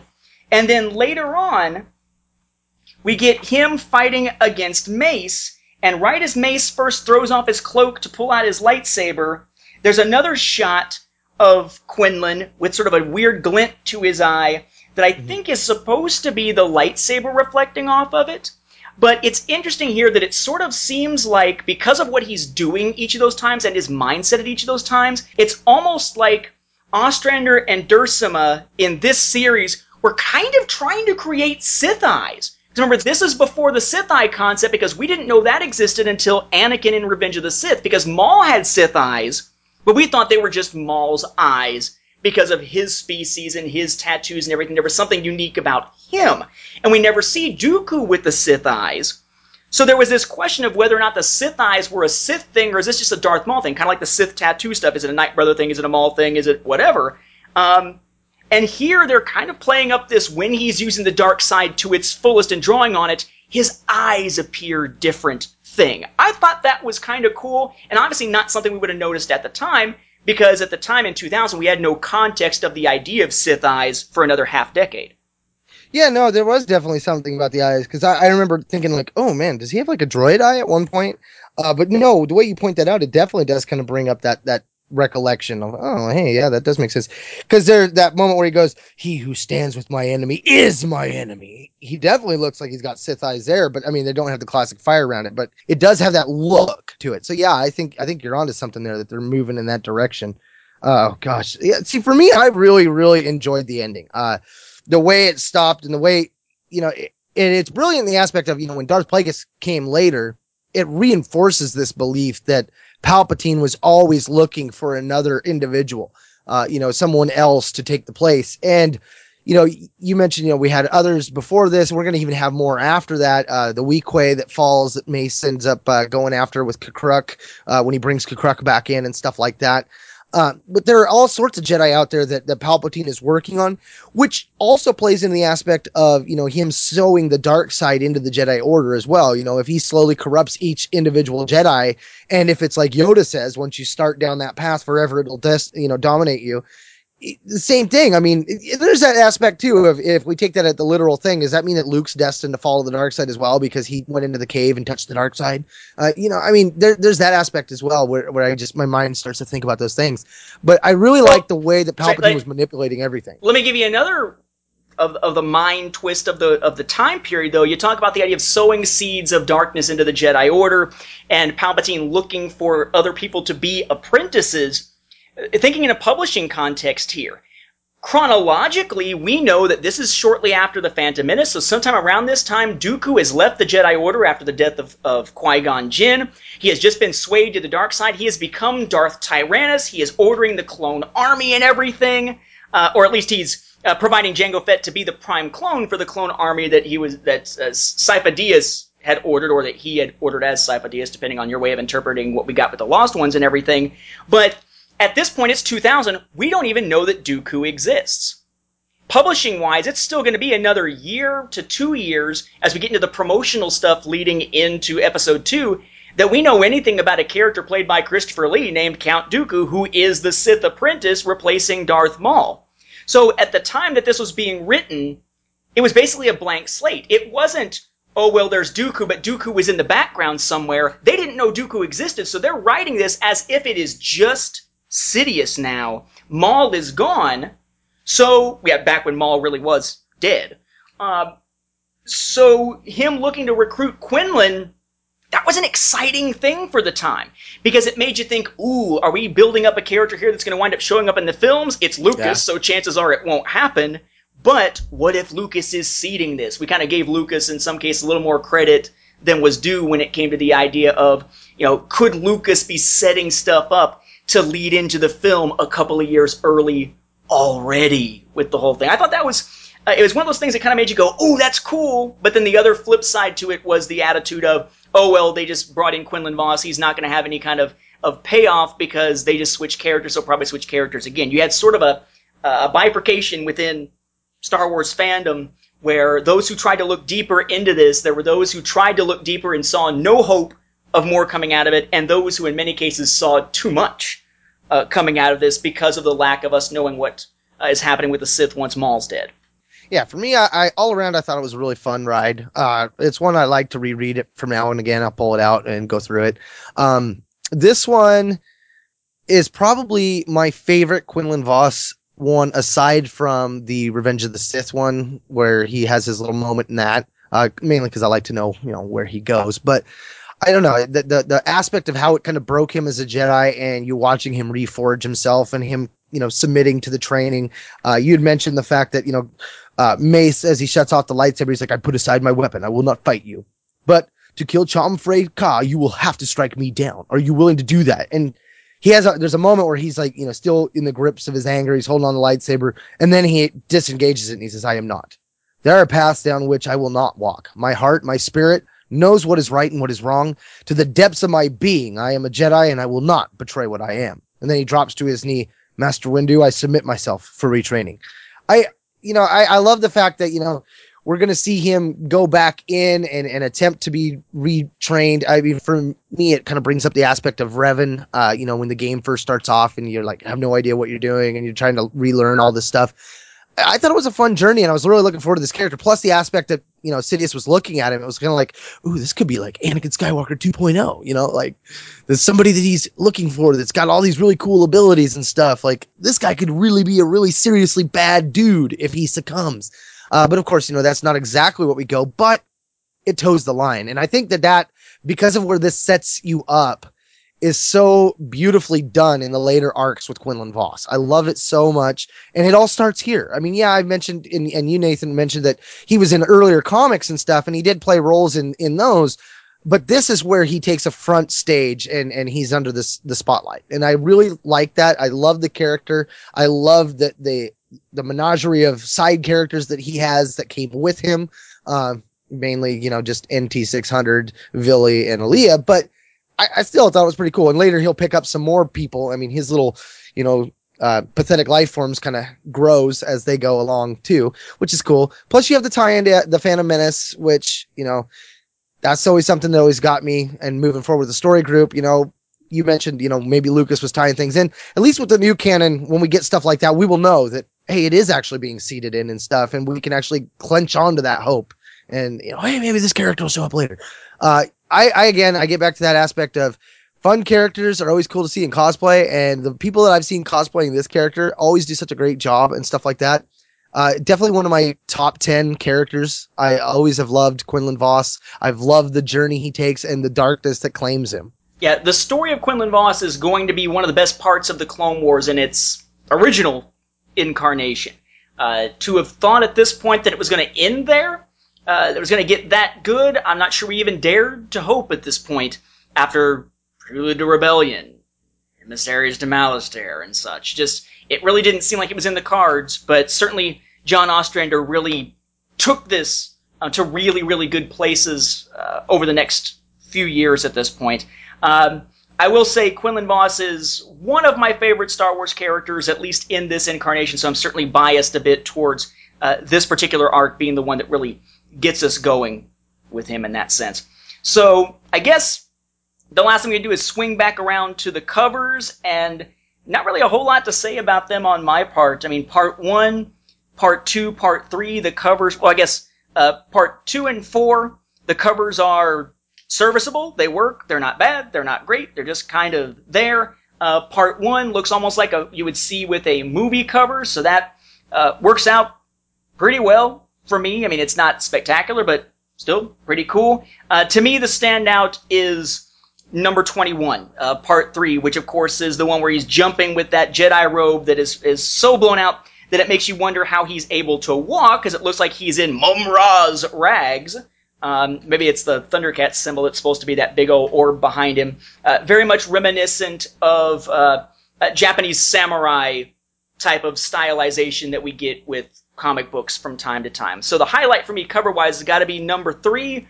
Um, otherwise, no bad ones in the lot, just kind of run of the mill to me.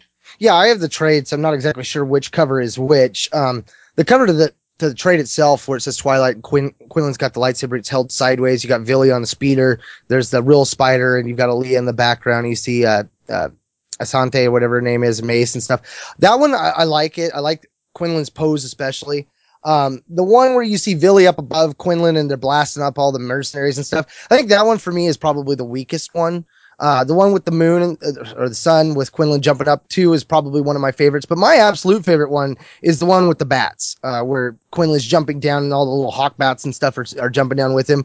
It's different than the way it's portrayed in the comic. Um, actually, I like the, the way it's portrayed in the comic better because he's like, he's literally dropping down on Mace from up above, like directly, where the other one, he's kind of like coming at an angle but it works. And it was, like I said, it's one of my favorite scenes in that. I mean, I just love the iconicness of the way the bats are all kind of channeling down at, at Mace as well.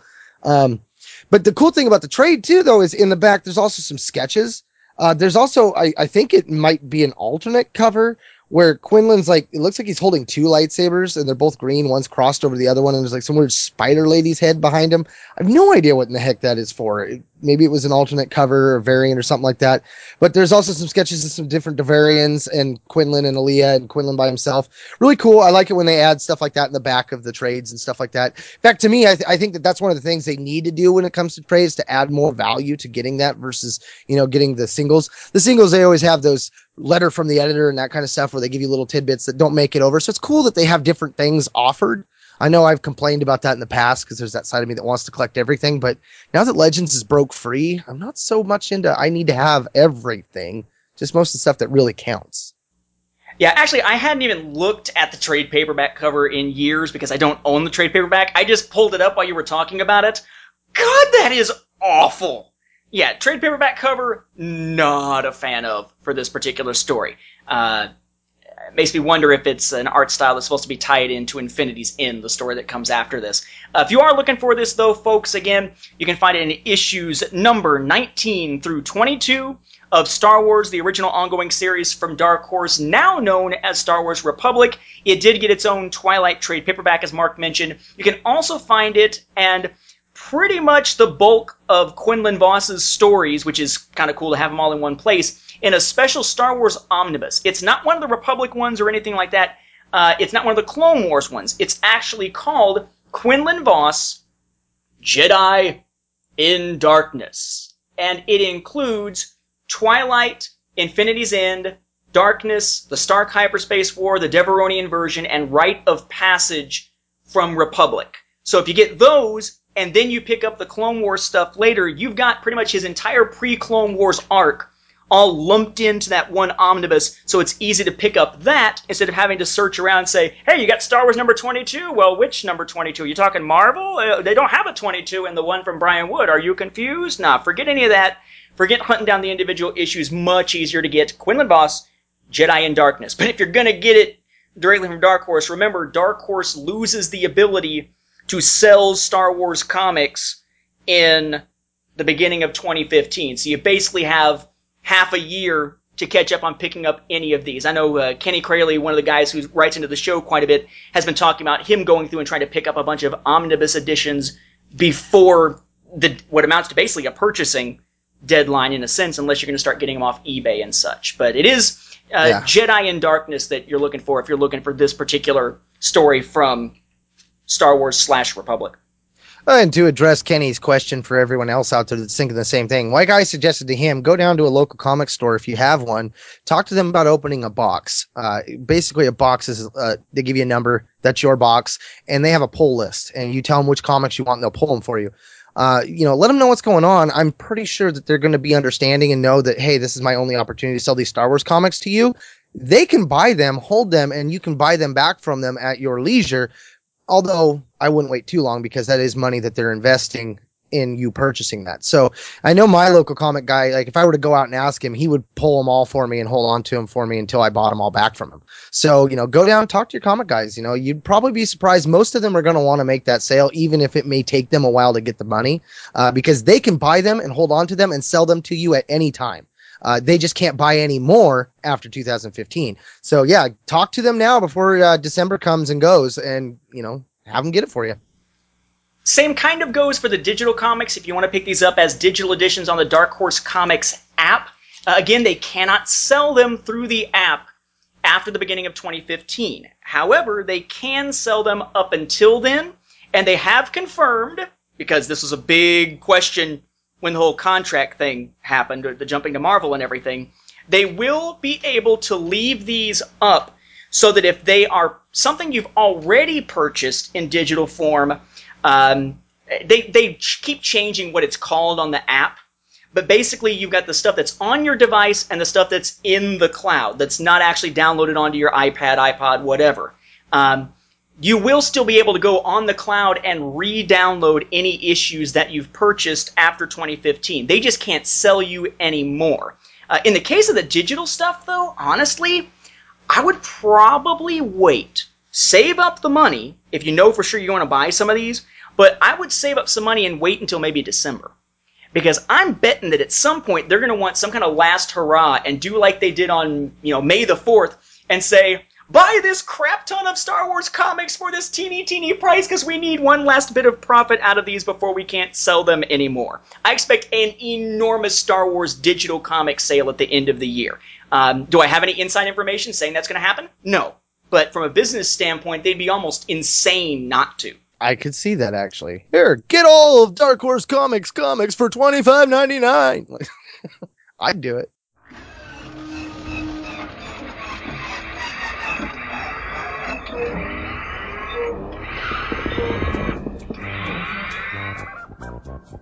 Now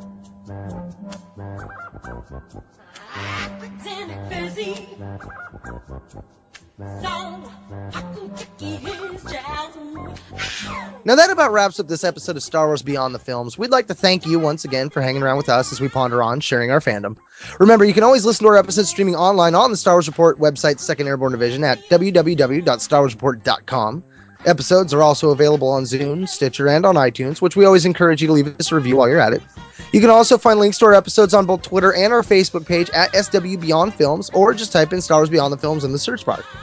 Hey, but no matter how you get there, be sure to like our page. It's one of the best ways to interact with us, our own home one, if you will. Not only can you post comments to us about the show, we love interacting with you fellow fans. So if you have any Star Wars and or EU slash Legends questions, or you just want to comment about a past episode, fire off.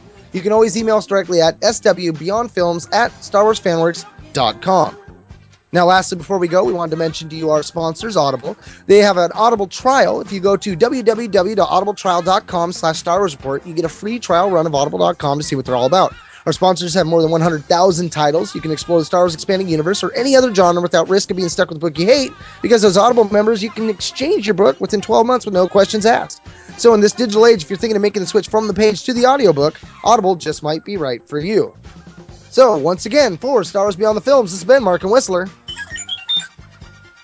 And Nathan, saying thanks for listening and may the force be with you. and don't quote us the odds that Dark Horse will do an awesome sale like that because I'd buy them. Or that we may see Quinlan show up in Rebels. as himself as opposed to being Keanu Reeves. Whoa. Whoa is right. I know Jedi Kung Fu. Would that be Jujitsu?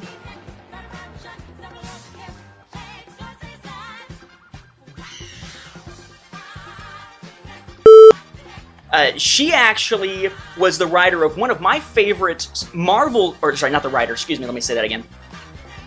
She was actually uh, an artist on Star Wars, though, once before, prior to, you know, the two. As a cat comes in, shut up. She was actually a Star Wars writer prior to uh, 2000, though. I said writer again.